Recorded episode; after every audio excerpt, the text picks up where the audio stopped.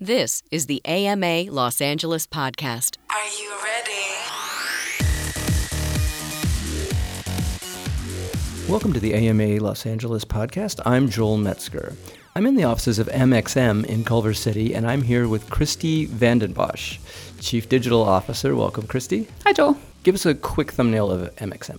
So, MXM was actually one of the more interesting agency models probably ever, in that instead of being owned by a holding company, we're actually owned by a big publishing company, which is Meredith Corporation in Des Moines, Iowa.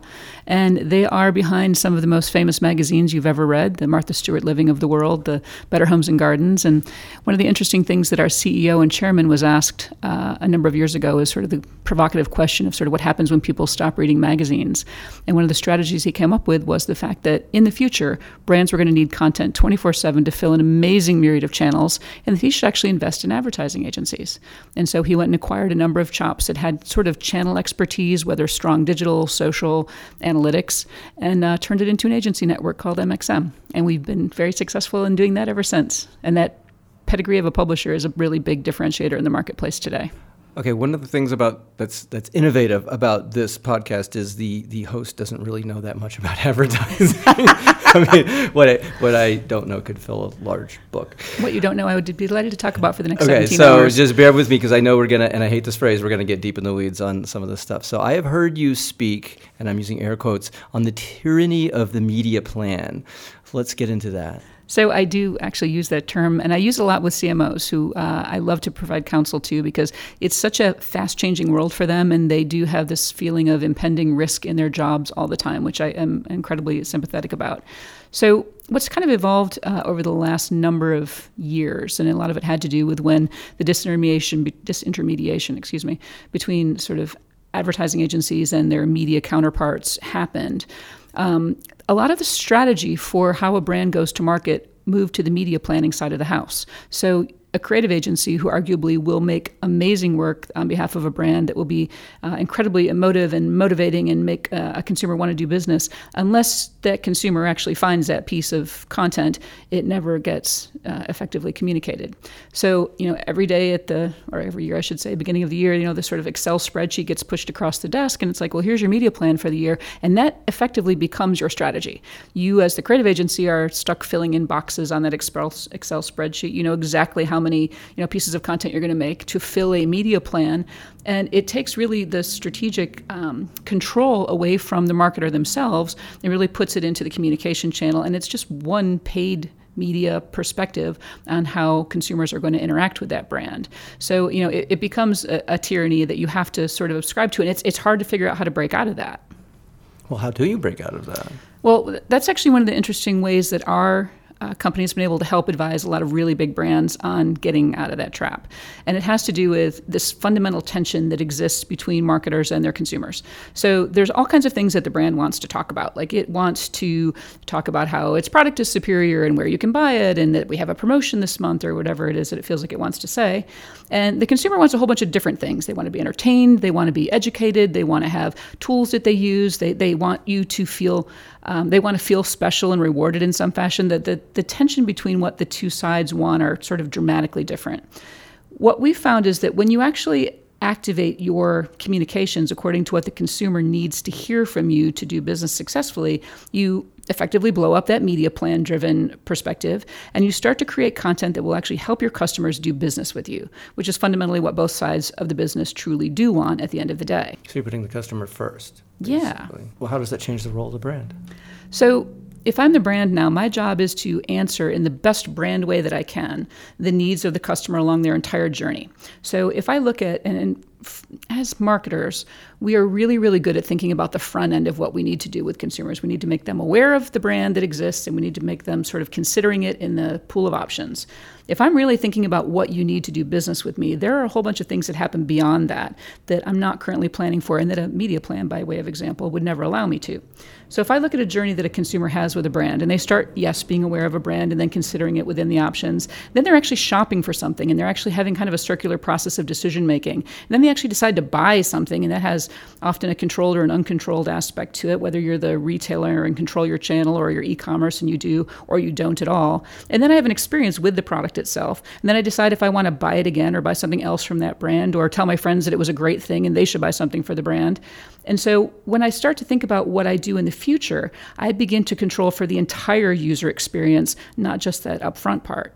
When you say journey, you talking about a long journey, the lifetime of a customer, or a really short journey, you picking up chiclets? It depends. The... It can be as short as what am I going to make for dinner tonight, and it can be as long as I want to buy a car and I'm going to own it for the next three to five years. And they all are, and there are journeys within journeys for that matter. But we work in uh, healthcare quite a bit, so the insurance journey is one of which uh, you may have a completely different experience if, for example, you've planned something like going to the doctor versus if you just fell off your mountain bike and face planted. There you have a completely different unplanned experience with your insurance that has a different sort of set of uh, informational and sort of um, functional needs that you have. And one of the things when we do journey mapping, and a lot of agencies do, this is not some proprietary thing for us, one of the things we do when we're thinking about both sort of the informational and functional needs that a, a consumer has while doing business with a brand is also what the emotional uh, sort of aspects of that are. And there are parts of any buying process that are, you know, sort of neutral and everything is just expected. And there are parts where there's really like high expectations, and there are parts where there's just a, a really dissatisfied feeling in the process. And they may just be small tensions in the, the process, but they're there. And so if we think about each of those moments as a, a barrier or an opportunity to create a piece of content or a type of experience that solves for that, that's amazing. So, car buying, um, which is one of my favorite categories to talk about because it does give you this kind of big, broad, 30,000 foot look at what a consumer goes through. When you're thinking about buying a car, it's super exciting. Like, I see myself in a Corvette, it's going to be amazing. Like, chicks are going to follow me around, it's going to be spectacular. And then you get into the, well, I have to actually now shop for one and decide where I'm going to buy. And you spend a lot of time online sort of researching dealer sites and OEM sites, and you actually look at third party sites, and then you look at the car shopping uh, services like a TrueCar. And you, now, now the amount of information you've had to pull together is literally paralyzing. And so you sit on it for weeks and you see everybody drive by in their fancy cars, and you're like, God, I really wanted to get something, and now I'd feel really like so disappointed and, and confused by the process someone stepping in and sort of clarifying that for you and arguably TrueCar would be a beautiful example in that of someone who has clarified a confusing part of the process and really taken a barrier away from what would be a satisfactory experience. You then know that you've got confidence like I've, I've cut a deal i know exactly how much i'm going to pay for a car i just have to go pick it up at a dealership now. Then you wind up in one of those mm, could be a great experience could be an awful experience. Um, everyone has had their share of both of them in the car buying process, but taking away again a lot of the unknowns of what's going to happen when I have to deal with the F and I guy and when he has to bring the offer back to the sales manager and I'm sitting at the desk and it's really like scary and I don't know if my finance is even going to be approved to begin with. So all that gets solved, and then you go through the sort of phase of I've taken delivery of a car and I freaking love it. I girls are in fact following me down the street. Like I, I knew I was a Corvette dude. I just knew that in my very soul.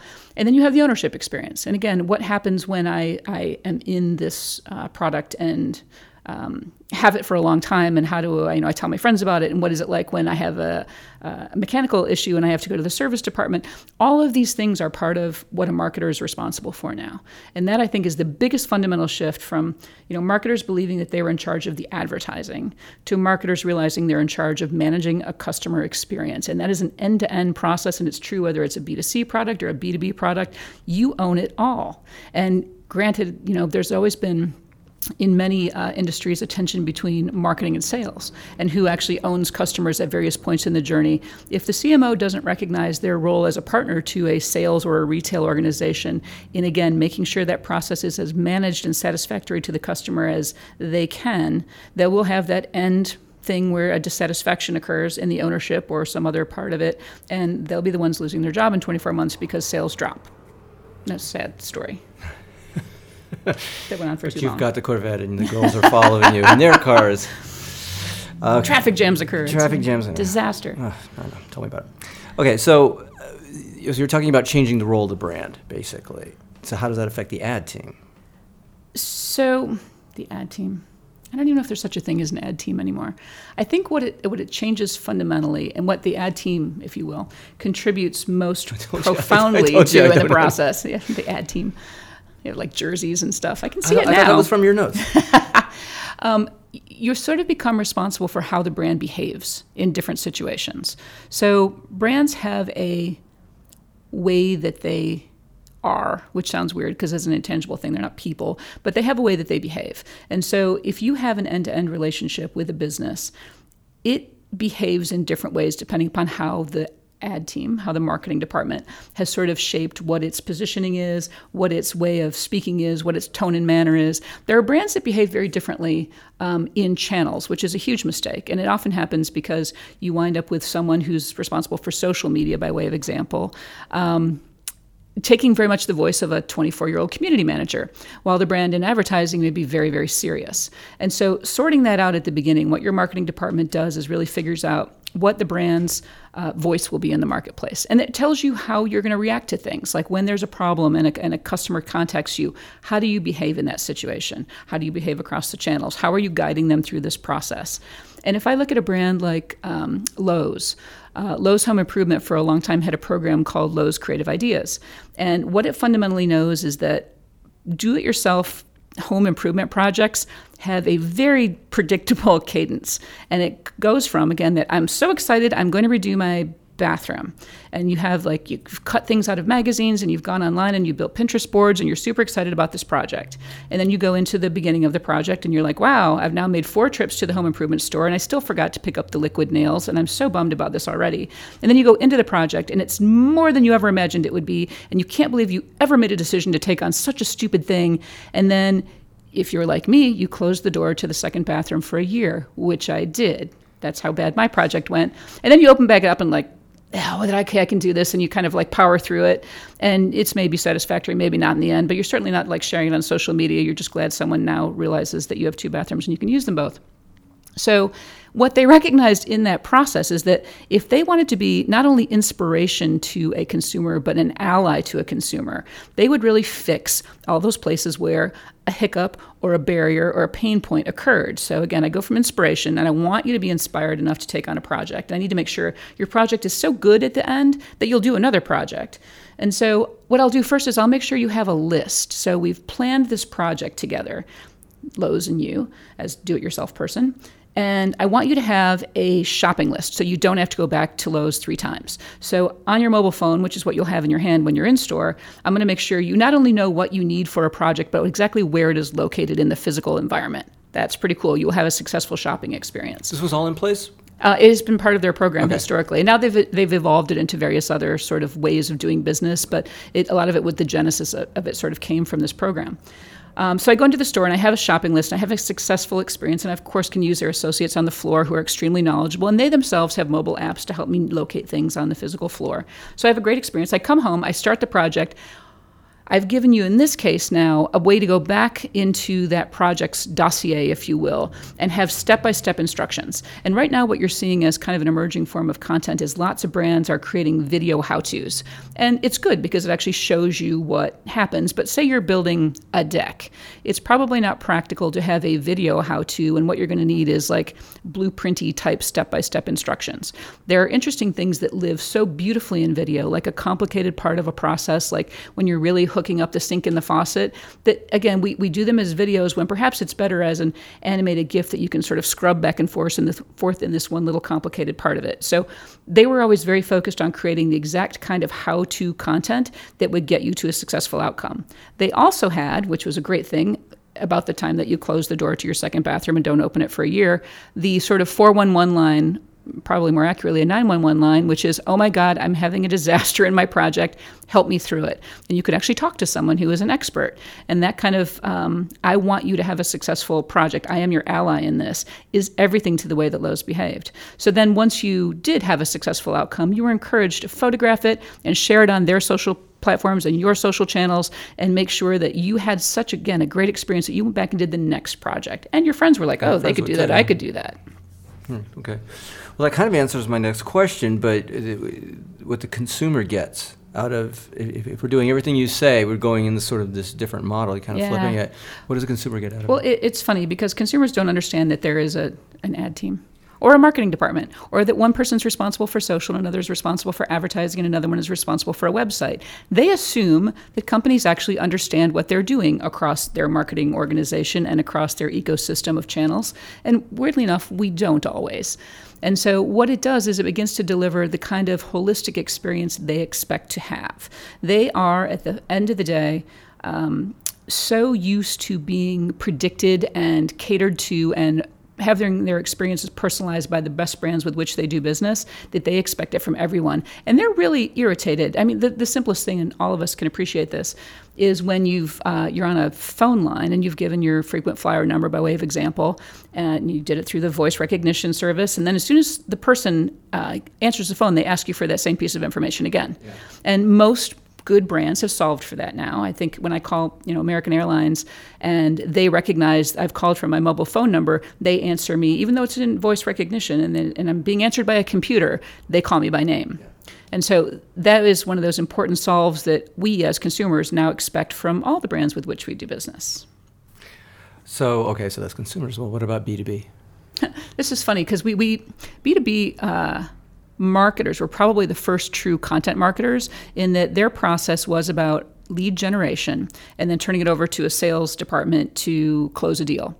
And so they would create white papers and you know, thought leadership pieces that you would then request as a business to business buyer that would impress you about how sort of genius they were as the company you were thinking about buying from. Then it was a, a very much a selling, a direct sales organization kind of model what we forget is that every B2B customer is actually a B2C consumer in every other moment of their lives. And they are used to the experiences that they get on Amazon and Sephora and eh, through Uber and every kind of business that has, again, solved a fundamental problem.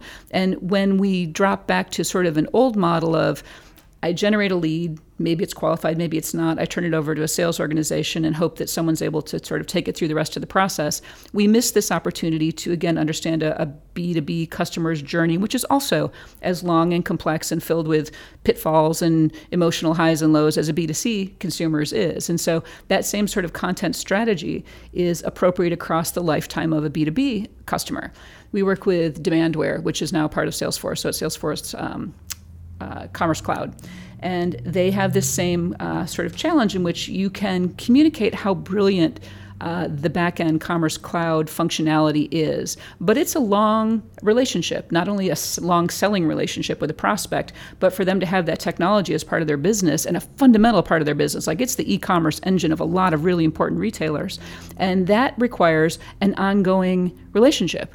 And so recognizing that there are things that content and tools and you know communications can do throughout the duration of that, they're just a, a different they buy different, bigger things, and they typically have longer relationships. So whether it's B2C or B2B, when you say content first, you're really saying customer first. Yeah. It, it, again, if we as marketers think about what we need to make to make it as easy as possible for someone to do business with us, we have done our job successfully.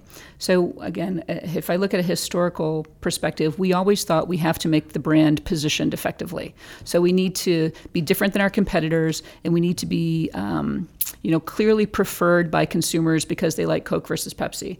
When in reality, the consumer is not necessarily concerned with your positioning about Coke versus Pepsi. They're concerned with whether they're, you know, thirsty and how well this is going to satisfy them and whether they look good carrying the bottle and whether the bottle is in fact a recyclable bottle and all the myriad things that go into a consumer's perspective on what brand they choose. And while that's a, you know, the shortest journey is going to the soda machine and buying a, a soda, those kinds of decisions, if you've not made appropriate content, no matter how small or how seemingly insignificant, that support that entire decision making process, you've only done a part of your job. How much has social affected this whole mindset? Oh, because oh, so profoundly. In, in you know, in quite a few years ago, you know, you could vote with your wallet, or you could maybe write a dissat- you know, letter of dissatisfaction. Otherwise, there's no uh, conversation going back and forth. And now there is definitely a conversation. That's what they keep saying about, uh, uh, you know, brands uh, using their social. You know, you're, you're you're exchanging thoughts back and forth. And this is, I think, that the most important answer to the question you'd asked earlier about, you know, what is a role of a, a, sort of marketing team or a brand manager now? And it is, again, to control that voice and that behavior. So if 72% of consumers expect a complaint that they've lodged on Twitter to be answered within the hour, that's a real concern for you if you are not prepared to do that as a brand. You better have a reason why your brand doesn't do that, or you better figure out how to answer complaints in under an hour. And so, again, consumer expectations have laid this upon you. Social now is um, a fascinating thing to watch. Um, I'm trying to think of the group on Twitter that's been going after a number of, not to go political, but a number of brands who have been, for example, advertising on Breitbart. And it is a very active voice in um, communicating consumer displeasure with presence on a site that they don't believe reflects their values. And so now you have the ability to really harness a lot of consumer opinion and, you know, valid, not valid, doesn't matter. Everything is real on the internet if, if we learned anything in the last 10 months.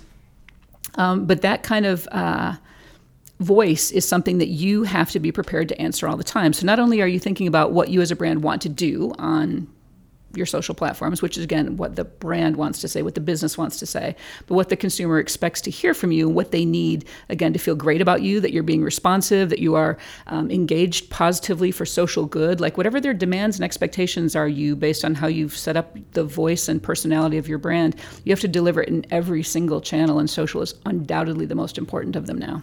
Wow, this has really been great, Christy. Um, where can people find out more about MXM or you, or is there any, so, yeah, any MX, call to action you'd like to make? MXM.com. Um, and one of the great things, uh, as we start to talk about sort of content led organizations, especially in the marketing department, um, one of the things we have on our website, mxm.com, is a tool that we built inside that's called Core.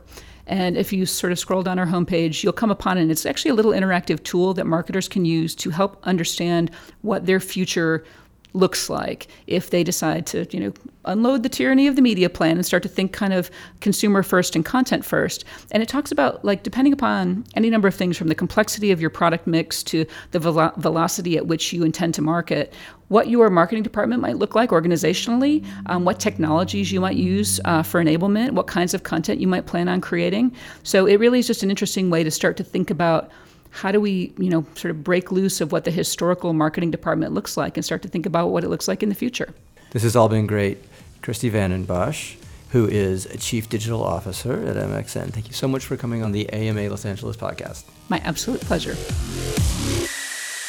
You've been listening to the AMA Los Angeles podcast. For more information on the American Marketing Association's Los Angeles chapter and to find out about upcoming events, Follow us on Facebook, LinkedIn, and Twitter. This podcast was produced by Joel Metzger and Ice Box Logic.